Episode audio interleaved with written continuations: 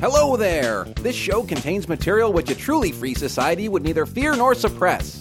The language and concepts contained herein will not cause eternal torment in the place where the guy with the horns and pointed stick conducts his business.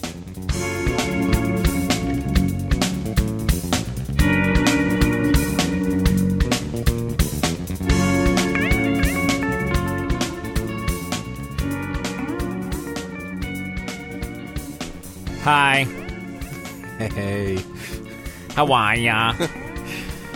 I'm all right. I'm I'm back, but I'm full of Coxsackie virus. Uh, how do you know exactly what virus it is? I was wondering about that. It's really cool because I, I took my daughter to the doctor because she was sick, um, and the pediatrician has some new strange device that pediatricians didn't have when I was a kid, and that's the ability to actually test for viruses right in the office, like right there. Oh wow. And they thought it may have been strep, so they they swabbed her throat and they threw it in uh, this little machine. I don't know, had a flux capacitor in it, I think. and uh, within How many minutes, gigawatts? It was seven billion gigawatts. And uh, within minutes, it told her that it was negative for strep. But then she saw some other symptoms that she had that she said it was pretty much uh, a given that it was a Coxsackie virus. And then a DeLorean crashed through the front door. And... That's right. so what's going on? What, my what? my whole family is sick because of that. I talked about that. It's uh, it's a hoof and mouth disease, I think. Really? Well, that's not good. That that certainly doesn't sound like something I'd want. yeah, my voice is affected. You can probably tell. John sounds a little ill. He's illin. I be illin. So you know, there is Floyd Landis news. That was me throwing up. You know, he made public, and I don't even know if he can get in trouble for this, but that p- report from the med lab that, that ran his urine tests, Mm-hmm. they had like a 400 page report, and he put like some of the smoking gun documents online as Really? a PowerPoint presentation on his website. So I don't know if he owns that. You know what I mean? It's probably like the Tour de France or the lab that actually owns those those lab results right. but he put them up because he's determined to get a public hearing. So I I mean, I, I'm I'm just guessing. I don't know if they're going to attempt to cause him to take them offline with a cease and desist or not. But um, I haven't downloaded them yet. But I uh, I can open PowerPoint. Uh, I can open PowerPoint documents with uh, Open Office, which is that uh, Sure. Sun Microsystems. I don't really have much Microsoft stuff installed on my computer, but you know something cool. Well, actually, not so cool. My computer's been behaving or misbehaving lately. Ain't misbehaving. Yeah, no, it is misbehaving, and I didn't know what it was. I didn't know if it was the BIOS getting all flaky or if my like reset switch membrane was getting sticky. I know I talked about that with you. You said membrane. I did. Wasn't that a rap song? Fan in the membrane. Yeah. Insane in the membrane. I used Yeah. to have that as a ringtone. Oh, you're you're you're the man. wow. If I knew that, my wow, I would just look up to you so much more. So anyway, I just couldn't diagnose the problem, so I called these local guys, and I think they're really good. Affordable Computer Solutions, eighty-one forty-two Seneca Turnpike, Clinton, New York, and um, CNYComputer.com. And not only, what was great about this was that not only did he have, it turns out I needed a new motherboard because the capacitors on my motherboard were leaking and popped. You know, they-. They were. You saw them. They were actually oozing like electrolyte. You know, just bad. So Tasted they, awful. They needed a Gatorade or something. is what they needed. And anyway, he had a, a, a motherboard with a socket that was right for my two or three year old uh, Athlon chip that's in there. And he did all this work for me. And he spent an hour and a half helping me reconfigure Windows and just getting it all working. He got in the BIOS and just made all the settings right. And he only charged me about a hundred bucks. So that was for the motherboard and the labor. I, I think that's pretty good because I get my computer back. I don't have to buy a new one, and we're good to go. Yeah, and and if you want to get a new battery for an iPod, it costs you about a hundred bucks too. well, there you go. And I actually find my computer more useful than an iPod because I edit our shows on it and download porn. Well, yeah, one out of two ain't bad. Yeah, well, no, I actually don't download porn. I I upload porn. Yeah, as long as you're not doing that across borders. no, because that would violate ITAR or something. What'd you call me? Listen, man, just have a swig of that coffee and you'd just be chilling. Yeah, I'm not drinking wine today. I'm drinking uh, the bean. I am not drinking wine either because I don't want to drink a whole bottle because I got to drive. You wouldn't be drinking alone though. no. I'd just be watching you, laughing as you fall down. Yep. And uh, but you drank the good one anyway, jerk. I'm sorry. It was sitting there and it needed drinking. it's sort of like needed killing. You know, that's like a murder defense in some states. Uh, well, Your Honor, he needed killing. He needed killing. Did he really? Yes, Your Honor. Well, all right then. He had it coming. I saw a comedian say that that was a real defense in the state of Texas. He, He had it. killing. had it coming. No, he needed killing. It was a pretty. It's in the Texas Penal Code. It, it is. Yeah, Anyway, so you got anything for the intro? Yeah, I just wanted to mention this great website that I found because I, you know, had nothing better to do than to just browse the web. the sharper image. No, Richard Thalheimer. no, Toys for men who have everything.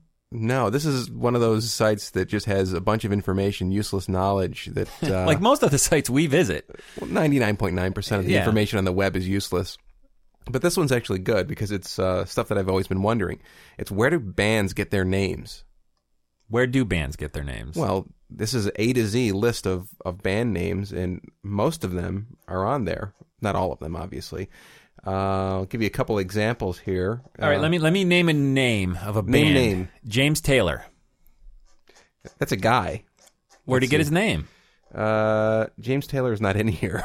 Oh, okay. So it's, it's not Jethro all, Tull is. It's not all encompassing, then, is it? Jethro Tull was named after a rather obscure inventor of the farmer's seed drill. I did know that because I heard Ian Anderson talking about that once. Really? Mm-hmm. Jane's Addiction. You know where they got their name? I sure don't.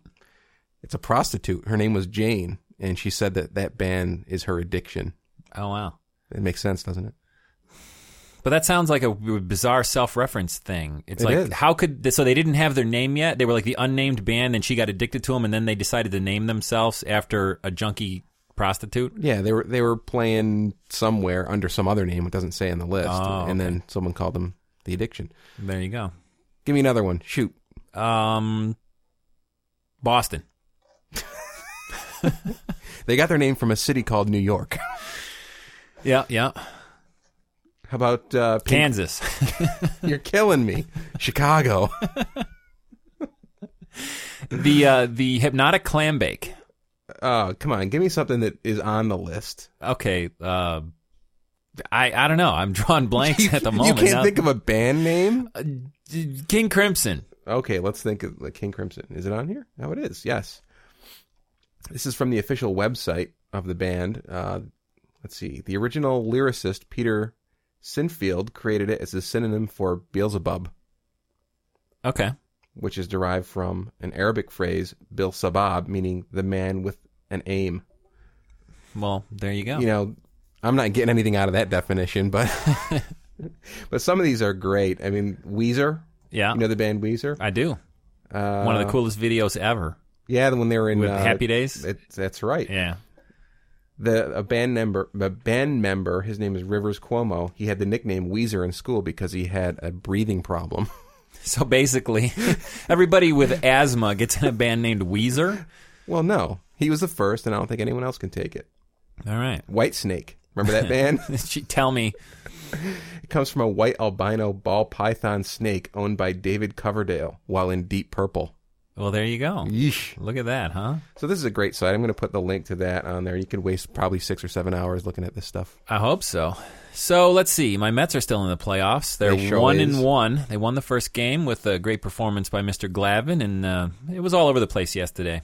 Well, It was a hitting. Uh, it was a hitting matchup yesterday. Their their Cy Young winner didn't really keep the Mets from scoring any runs. They just scored more. So we got a game starting in about a couple hours with uh, Trachsel pitching. Who knows? Maybe we'll win one. But I got to tell you, I'm not feeling good about this series. I'm not. I mean, I don't. Don't want to dwell on the negative, but I just got a gut feeling, you know. I just don't think we're going to win it. I, of course, want to, just don't feel. I'm not feeling it right now, though. As you saw with the Yankees, anyone can be beat by good pitching. Or lack of hitting. Well, lack of hitting comes from good pitching. Sometimes, and then other times, guys just Well- don't show up. what I, what I believe what happened with the Yankees is they got nailed with great hitting. Some of these pitchers they they they had the performance of their life. Yeah, well, and there you go. And now, if you're going to step up, step up during the playoffs. Right. Yankees step down. They pretty much coasted into the playoffs and then fell asleep. Yeah, and don't fire Torre. He's fine. Well, they're not going to. They came out and said they're not going to. Yeah, you, you know, Steinbrenner's just a jerk. Yeah, and, and it kind of irked me when people started saying that, that Torre should be fired. I'm thinking, this guy This His- guy. This guy went 11 straight years, and every year brought his team to the playoffs. And four of those years, he won a World Series. And I gotta like him just because he used to be a player manager for the Mets Well, back there in you the go. seventies. You know, And, you know, he's a rough and tumble catcher, too. But, I mean, this guy has a great record. And they're talking about firing him just because he didn't win a World Series? You're killing me. or make it to the second round of the playoffs anyway. Yeah. Which led up to the World Series. Well, in New York City, unfortunately, that's uh, a killable offense. So, Yeah. you know, that's a city that demands a lot. It asks a lot of its teams. So he, he was only asked to cut off one of his pinkies, and then he returned to work the next day. Yeah, I'm going to be talking about a famous New York team a little later. We'll let that be a surprise, though. It's a surprise. We've we've got tunage though. We got a tune. It's one of your favorite bands. And speaking of people from New York, Oh yeah, it's a, a New York band. Hot Babes from New York. That's right. They're back in action. the lascivious biddies. Yep. What's this one called? They've got a message for you. If the deficit's got you feeling blue, take a stroll to the poll, and here's what you do. You better cast that ballot.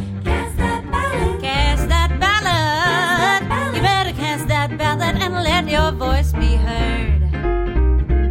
So you say your party's not to blame. Elephants and donkeys are not the same. You better cast that ballot. Cast that ballot. Cast that ballot. You better cast that ballot and pick your favorite name. Pink slips, layoffs, unemployment giving me the blues.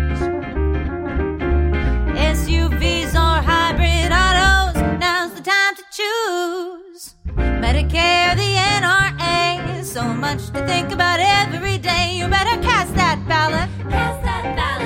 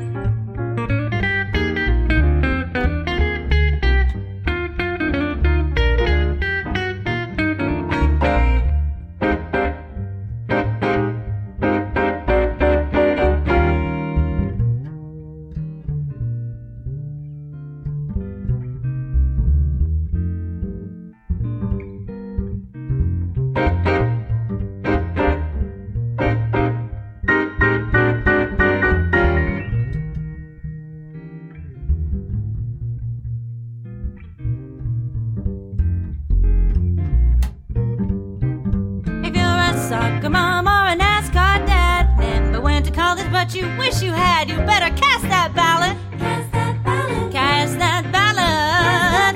You better cast that ballot. If you don't, you'll just be sad. Some folks say the market's gonna tank, it may be true. Losing all our social security, it could happen to me, to you, if you're a right wing hawk who's for the war. Peace, love, and hippie that ballot. Cast that ballot. You better cast that ballot and give your peace a chance. I told you once, I told you twice.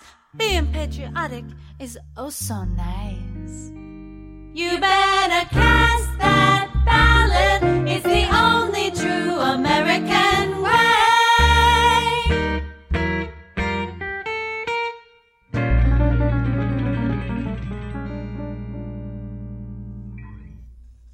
How you feeling about that, John? Oh yeah. It's the Spinal Tap line. Yeah, uh, November's coming up. You got to cast the ballot. not a big, thing. not a big believer in the ballot casting anymore. Uh, would you- Huh? in in the immortal words of Scooby, huh? Yeah, I just you know I think Kirsten and I agree on this one. I don't think there's. I think they've you know the system is so disenfranchised and so screwed up, and I think it's been done on purpose.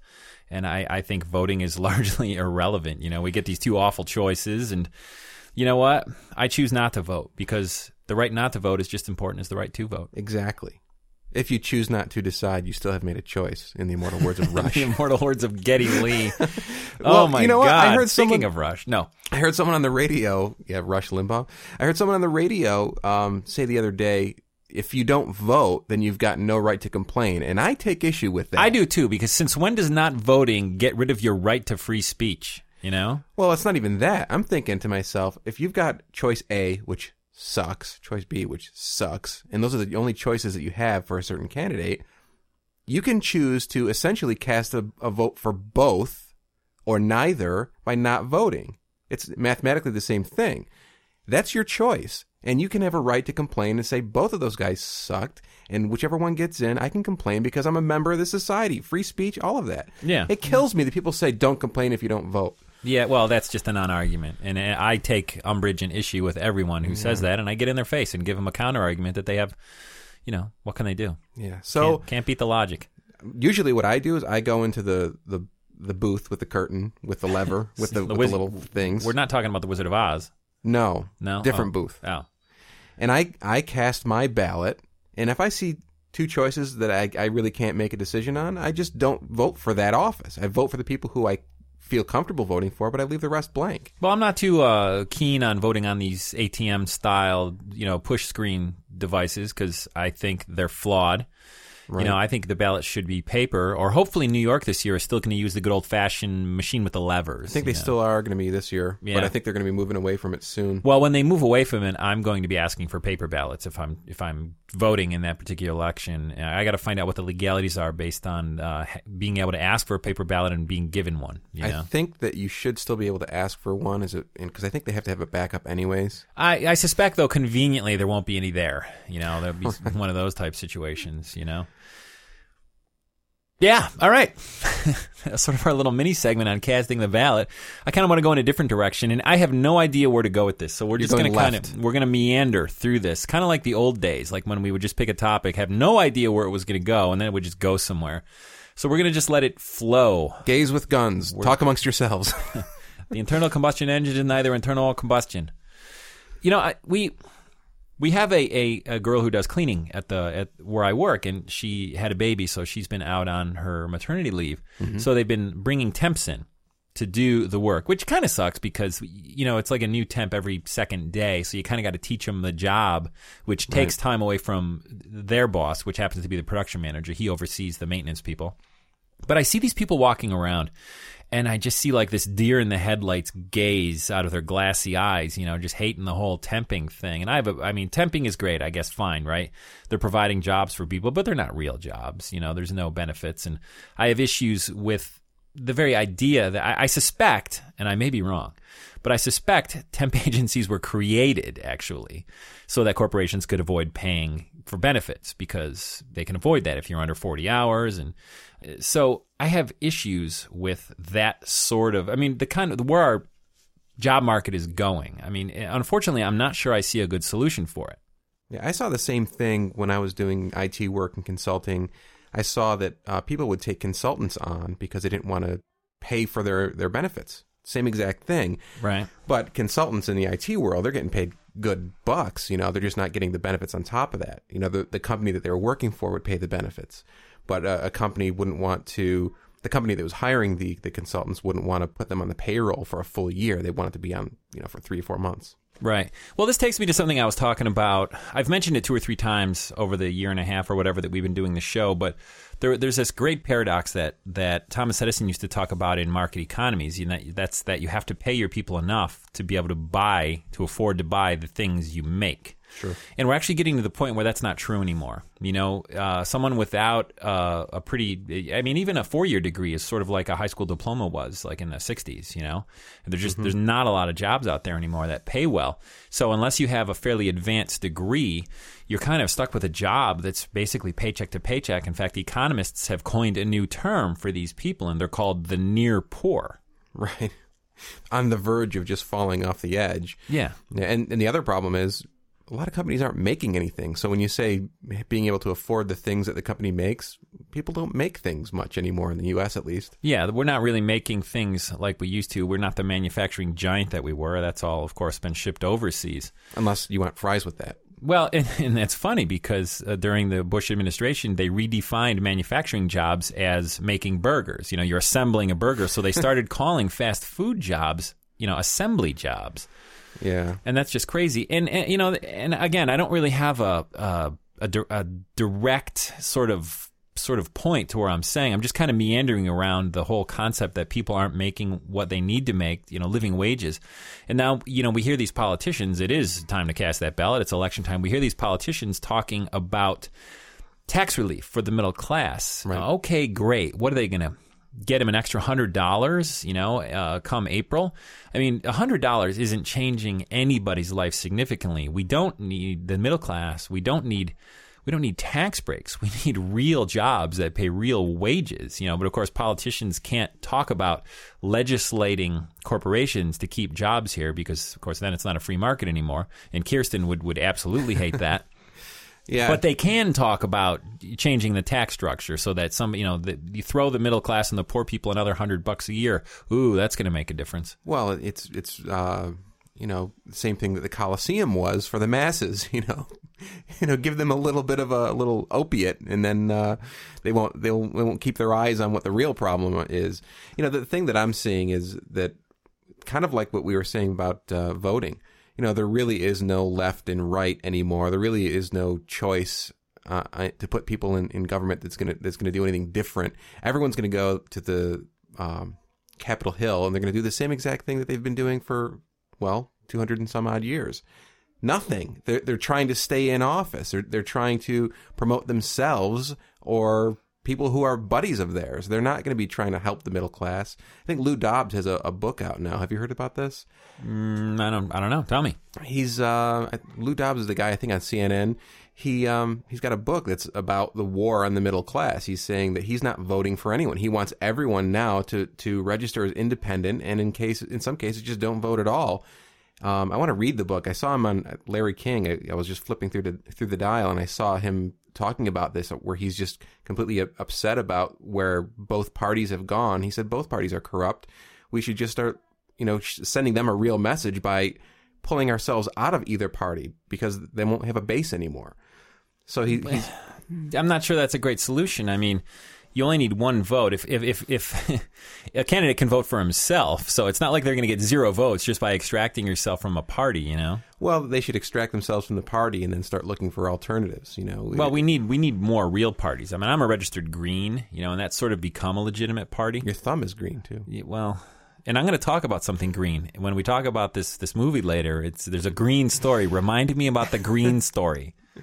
Okay, green story. No, remind me when I'm doing that about the green story. Okay, remind me to remind you, and I'll remind I'll, you. I'll do my best. So again, I don't. I'm not really sure where I want to go with this conversation, but it really bothers me that I hear these politicians talking about tax relief when this amount of tax relief that they're going to give the middle class or the poor isn't going to change a damn thing. Well, the, the the hurt that I'm feeling is both my wife and and myself. We're working.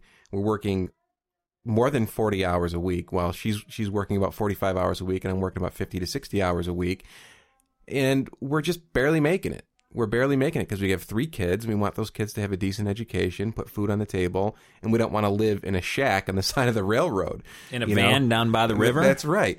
And and a friend of mine I used to work with, he used to say the same thing all the time. He said, "You know, gone are the days where a guy could go work in a factory for 40 hours, maybe work 50, 60 hours to get some overtime pay to pay for the, the swimming pool in his backyard, but he would have a house, two cars, and a boat, and everything would be just fine. Right now, people can't afford those things anymore. They can't afford a decent lifestyle.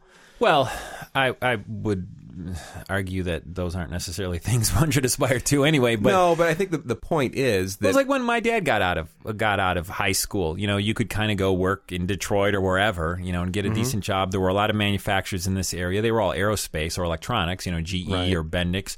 But you could go there and you could have a, a new vehicle and you could buy a house and you could have a couple of kids and kind of get by and put a little money away too. And, and those days are just long gone. And I'm just wondering. I mean, based on the direction things are going, where is it going to go? Because it can only get worse, right? Uh, You know, employers are still going to want to pay less. Expenses are still going up. The cost of doing business. I mean, but there's a, a point at which there's oh, how do, what do I want to say? There's a point at which you cannot pay your people any less, right? Right. And I mean, so what is coming in the next 10 or 20 years? I mean, what sort of revolution is going to happen? I mean, or what is going to happen? I mean, if I had to speculate based on the kind of reactionary governments we have, uh, and the kind of spying they're doing and the kind of little police state they're creating, I mean, it doesn't bode well. I mean, I can see, you know, people getting very desperate and starting to do desperate things like desperate people are want to do, and their government reacting to that. I mean, Kent State type stuff where they call out the National Guard and bad, you know, we have Americans fighting Americans again and, and stuff like that. I mean, I, I mean, I just have these sort of nightmare scenarios in my head because, you know, Visions. no, no. You uh, see swirling colors? no, burning bushes. I, I keep going there. But you know, I it, I just see these sort of nightmarish scenarios that you know this isn't the kind of America I I, I want to continue to grow up in, as it were. You know, You're still growing. well, I'm not going to get any taller, but I'm getting older. Your hair's still growing. I like to think I'm growing. You Your, know, your fingernails are still growing. emotionally, you know, growing as a person. I like to think I'm always growing. I know you've stopped, but that doesn't mean I have to. I haven't stopped. I've started shrinking. So anyway, that's just sort of my little rant about this this new class of people, this near poor, and and hearing these these politicians just talking about tax relief. No, would they need you know jobs with living that pay living wages? That's what we need. Absolutely. And unfortunately, it doesn't look like corporations are going to provide that because look at the trends. You know, they're they're all service sector jobs. Heck, I drive by the new Lowe's that they're opening up down there in Oneida. Every time I uh, come here, I drive by it twice. And I mean, you know, there's one a few miles in that direction. I'm pointing over my right shoulder. There's one, you know, 20 miles in that direction. I'm pointing over my left shoulder. No, there's two. There's one in Utica and Rome. You know, we just people just can't live on that sort of stuff. But I don't know. There needs to be some drastic changes. Who is Well- the agent for change? Walmart. I think that they've got the the change, and it's in aisle 14.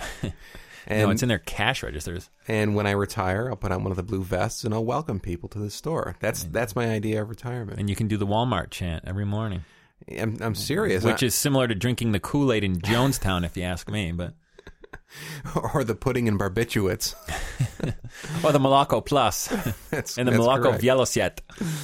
No, I'm I'm really concerned about that too because I don't I don't want to I don't want to be stuck not having anything for retirement, and and that's where I'm going right now because That's where everybody's going. That very topic got talked about with me and my good friend Lisa the other day because you know her parents are, are sort of well off and and are retired, and uh, somehow she was talking to her mom, and and Lisa's mom said something like. Well, you know, what about your retirement? And Lisa just looked at her and went, "Retirement? Nobody in our age group gets to retire anymore. right, It just it just doesn't happen." yeah, the only way that you can retire is if you can afford to put you know 15 percent of your paycheck into a 401k and then have some other investments on the side. Nobody's making that kind of money these days. No, it's just not happening. And again, the trend doesn't bode well as far as I'm concerned because people, when desperate people get desperate, they do desperate things. And I mean, Yeah. and, of course, the media will just blame, call them crazy people, and, and they won't actually at, at, attack the problem and address the problem of poverty and where it comes from. Because you know, to say that crime stems from poverty is, of course, a dirty word in this country. You know, conservatives and reactionaries just don't believe that. Yeah, and then there's this other balloon that's over everyone's head, mine included. It's it's the you see it? It's up there. No, It's it's, it's debt. I mean, people have debt because of things that they need to do. You know? I've got debt because I've I've bought a house because I want to have a decent place for my kids to live in a decent neighborhood, and I I didn't have the hundred and whatever thousand dollars to just shell out on, in my back pocket, so had to take a mortgage. I, I wanted to get a decent education and, and a decent university, so I took student loans. My wife and I took student loans, and there are a lot of people who have student loans, and they've got uh, mortgages, they've got car payments, and all of this stuff is just over our heads, and we're just we're we're actually just working to service the debt. That's all that we're doing. well, that's all most people are doing. Yeah, and, and we've got tons and tons and tons and tons of people across this country doing the same thing. Eventually, it's going to burst because we keep needing more and more and more, and things keep getting more and more expensive, but the, the income is not increasing proportionately. So Right. we end up getting more and more debt. Somewhere it's going to burst, kind of like the housing bubble. It's going to burst, and what's going to happen is tons of people are going to default on their loans. People Well, are I mean, that's default- happening now. If you look Right. at the incidences of personal bankruptcy, they're they're through the roof. You know, absolutely. But I, I'm I, that's all going to burst. But I'm talking about what comes after that. You know, a few months down the road, when parents are suffering watching their kids not eat and not be able to have the things, the basic fundamentals of living. That's when you know shit really starts to hit the fan, as it were. Yeah, we're we're talking uh, take it to the streets, do the right thing kind of stuff. Yeah, and I, I can't believe these people in office are blind to this. I mean, I honestly, I would love to meet one of these people and go, "Can't you see this? What are you doing?" Do you know why they're blind to it? Well, because their legal bribes have to make them be blind to it. Because you got guys who are doing million dollar land deals while they're working in Congress. I mean, these guys don't understand what the middle class is all about. well, they some of those people came from the middle class, and I. but they're not there anymore. No, And they're not. But I, they, I just can't imagine how you could be blind to it. it's not that, that they don't understand it. It's not intellectually that they don't grasp it. Well, I, I think we should a- interview one of these guys. They don't feel it, so therefore it's easy for them to focus on other things. Yeah, I mean that might be true, or it might be more, somewhat more or less sinister than that. Who knows? We should try to get Michael Arcuri on here, the guy who's going to take Boehlert's seat. Do you think he's going to win? Oh, I have no idea, but you know, I'd rather see him win than Ray Meier. Yeah, I keep hearing that that, that race is getting really ugly. Well, you know, all of the the mudslinging ads, of course, are are all, off the hook right now. You know, Michael Arcuri eats children and kicks puppies. This ad brought to you by the Republicans. You know, it's just it's ridiculous. Well, and it goes both ways too, Yeah. from what I understand. Yeah, well, there is, but uh, the I've the, his ads aren't quite as bad uh, back at the Republicans. Uh, and these are all actually all ads that I've seen. The real mudslinging are the ones that are not paid for by themselves, but by the Republican National Committee or the Democratic National Committee. or, you know? or those friends of organizations you see paid for by friends of blah blah blah. Who are these friends? I don't know. They're not mean- friends of mine. I'd like to have friends like that who can do a commercial for me. I mean, you know, who is it? The friends. I mean, is it that the cast for the TV show? They can afford to pay for these ads. They could pay for 10 of those ads just by doing one 30 minute gig. That's right. Anyway, let's jump into the next tune. yeah, this is a, a couple of guys, actually four of them. They call themselves the Four Bags. And it's a, a real cool contemporary composition. I like it, arranged for four instruments and four interesting instruments. So let's check it out.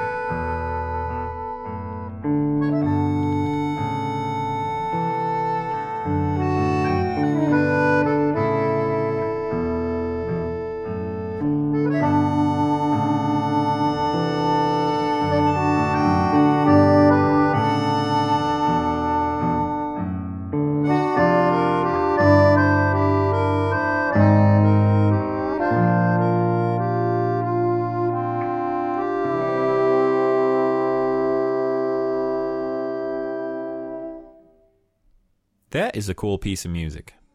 I dig. Pretty contemporary. Very cool. Uh, uh, just something. Where'd you get that? We got that off PodSafe Music Podsafe Network, Music right? Network, yeah. So there is some real music up there, And, and written by these, real composers. These guys have uh, probably 15 tracks on there too. what was their name again? The Four Bags. The four bags for, and that arrangement was for like guitar or bass guitar. I couldn't tell. Yeah, it seems like they play different instruments on different They tracks. change it a Yeah. little bit, but it's like Trombone, guitar, accordion. accordion, bass clarinet. guitar, clarinet, soprano sax. Yep. Real nice arrangement. That's just really, really tight. I That like one was that called Spop. S P O P. That's right.